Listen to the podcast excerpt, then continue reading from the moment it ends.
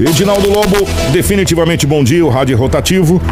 É, não teve jeito, né? Bandido recebeu a polícia a bala e houve confronto, uma intensa troca de tiros entre policiais e bandidos que assaltaram aquele novo cangaço, né?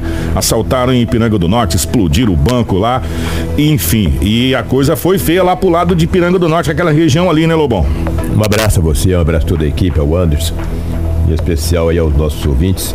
É, na grande verdade que, que nós trouxemos aqui em primeira mão na quarta-feira, quando o delegado Sérgio Ribeiro disse que os indivíduos que estavam na cidade de Piranga do Norte, com aqueles explosivos, ah, o objetivo deles era explodirem, é, principalmente a penitenciária aqui na cidade de Sinop. A segunda, a é. segunda prisão já, ou tentativa, segunda, segunda, em um ano, né? Segunda é, tentativa. É, em um ano não, em dois é, meses. É, um mês, 30 dias. Aí eles não obtiveram êxito aqui na cidade de Sinop, deslocaram até a cidade de Piranga do Norte, o qual explodiram uma agência bancária. Após explodir uma agência bancária, eles evadiram-se do local. A polícia do terceiro batalhão, tanto de Sinop também da cidade de Sorriso, foram acionados e começaram, obviamente, a perseguição para localizar os bandidos. E foram localizados. Mas nem a polícia sabia que eles estivessem tão bem armados como estavam com várias armas de grosso calibre aqui. E houve troca de tiro quando a polícia chegou, eles atiraram contra os policiais. Você atirar contra a polícia, cara, mesmo quando você mexer com marimbondo. Se tiver uma caixa de marimbondo, tu mexer com marimbondo, os demais esparramam-se todos e partem pra cima de você. O cara não pode atirar contra a polícia. Atirar contra a polícia, cara, é vir contra o Estado, cara. E a polícia revidou, eles atiraram. Os caras com arma de grosso calibre atiraram da polícia, a polícia revidou, Quatro foram feridos, não resistiram, mesmo sendo encaminhados ao hospital da cidade e acabaram sendo mortos. E três foram presos. Parabéns então à polícia, à Força Tática de Sinop e de Sorriso. Ainda encontram-se no local para tentar prender mais alguém que, que porventura lá esteja, entendeu? Só para ilustrar o que você está falando, a polícia foi recebida com tiro de fuzil AK-47. Tá bom para você? Esse AK-47 é aquele fuzil da guerrilha, que o pessoal, principalmente lá do Irã, Iraque, aquela região, usa porque é um fuzil que simplesmente não trava com areia, né? Esse aqui é aquele fuzil russo, AK-47. Foi apreendido, Lobo, com três carregadores né? Então, com muitas munições. Foram apreendidas duas espingardas calibre 12 e 30 munições, é, uma pistola calibre 9 milímetros, também de uso restrito e exclusivo das Forças Armadas, 75 munições é, calibre .40, quatro balaclavas, que é aquela aquela touca ninja, né? Que os caras colocam na. Um colete balístico, diversos explosivos, mais de 200 mil reais em dinheiro. Como disse o Lobo, as diligências continuam é, lá naquela região. E outro detalhe: a polícia chegou, foi recebido com um tiro de fuzil AK-47, mano. Tá bom pra você? É, tá parecendo aquelas é, que a gente vê lá no Rio de Janeiro, as, pá, aqueles fuzil lá, rapaz. Ó, e se eu não tô enganado, Lobo, naquela outra prisão que nós tivemos aqui, nós tivemos a, a prisão de munição. munição de fuzil. De fuzil. É. Né? Aí a gente até falava, peraí, mas se tem a munição de fuzil, tem que ter os fuzil. E viu? Aí, apareceu os fuzis. Começou a aparecer os fuzis aqui em Sinop. né? Lá é, em Sinop não, lá em... É, é mas na região aqui região, que compreende aqui, porque tem muita gente daqui lá também. Né? Então começou a aparecer na nossa região os fuzil, quer dizer, aonde tem a bala, meu filho, tem o... o, o... Aonde tem fumaça ah, tem fogo, né? né? Por aí. Uma pena que esses bandidos, puxa vida, é complicado. Você vê que foi apreendido mais de 200 mil reais em dinheiro e arma de grosso calibre, munições a farta, né, cara? Graças a Deus que nenhum policial foi ferido, né? Porque a polícia é muito bem treinada. Por mais que os bandidos tenham armas de grosso calibre e eles investem contra a polícia, mas não tem o treinamento adequado que tem as esse, polícias. Esse confronto aconteceu no distrito de Simeone. Simeone, só pra, exatamente. É só para ilustrar, para fechar é, essa, essa nas, questão aí. Nas proximidades ali é. de, de, de Ipiranga do Norte, lá no Simeone, exatamente. Fazer o quê? Paciência, é uma pena. Uma pena que essas coisas acontecem. E por falar em prisão, Kiko, e apreensão de arma de fogo, era por volta da zero hora quando a polícia militar recebeu uma informação que ali no residencial Celeste, que não é no bairro Celeste, residencial Celeste é quem vai para a cidade de Santa Carmen, na MT 140, tem um guardião lá que trabalha é um condomínio, na um condomínio, né? exatamente. Tinha um guarda lá. Chega o guarda trabalha durante a noite, um homem chegou e falou: "Olha, um rapaz precisa entrar aqui para poder falar comigo, eu também preciso falar com ele. Falou, preciso passar os dados para entrar aqui, já é no adiantado da hora, já é zero hora, tem que passar os dados. Não, os dados eu não passo. Passo os dados não, e não, tem que ter o um endereço certinho, não, não, e vai aquela discussão, o guarda pedia para ter o, toda a qualificação do, do, do da pessoa. Que é praxe, que não, né? Que é de praxe, é, entendeu? Ele falou, olha o seguinte, da próxima vez que acontecer isso aqui, eu vou voltar aqui, nós vamos acertar o guardião falou: Olha, mas não é bem assim. O vigia falou. Ele foi na residência, saiu, pegou uma moto, retornou, ameaçou o guarda com um revólver. O guarda ficou quieto quando foi ameaçado com um revólver. É, que jeito, né, mano? É, exatamente. O homem acabou saindo dali. Deixa eu ver a idade. Do, do acusado. Ele tem 35 anos de idade e a vítima tem 34, que é o guarda.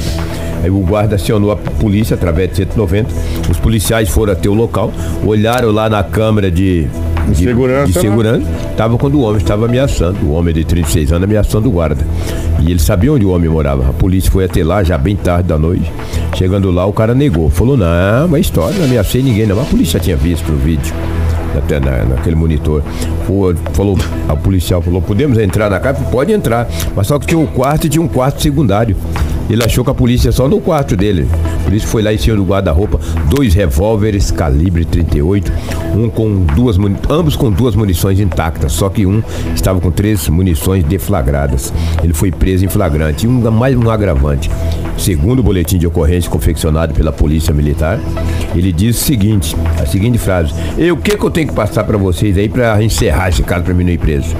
Hum, Quando vocês querem hum, dinheiro aí, hum, entendeu? Hum. Tá no, está no boletim de ocorrência. O policial falou: não, o senhor está preso em flagrante, as armas apreendidas, o senhor será encaminhado à delegacia municipal esse, de polícia civil. E com esse adendozinho no boletim de ocorrência, além dele responder por posse, porque estava no é. guarda-roupa, ele não estava portando, estava com posse, de arma de fogo, ele vai responder também por tentativa de suborno. De suborno, exatamente por ele, esse rapaz vai, vai, responder por muita coisa, por ameaça, por posse legal de arma, por tentativa de suborno. Ele tá meio enrolado. É, só que é um crime afiançável.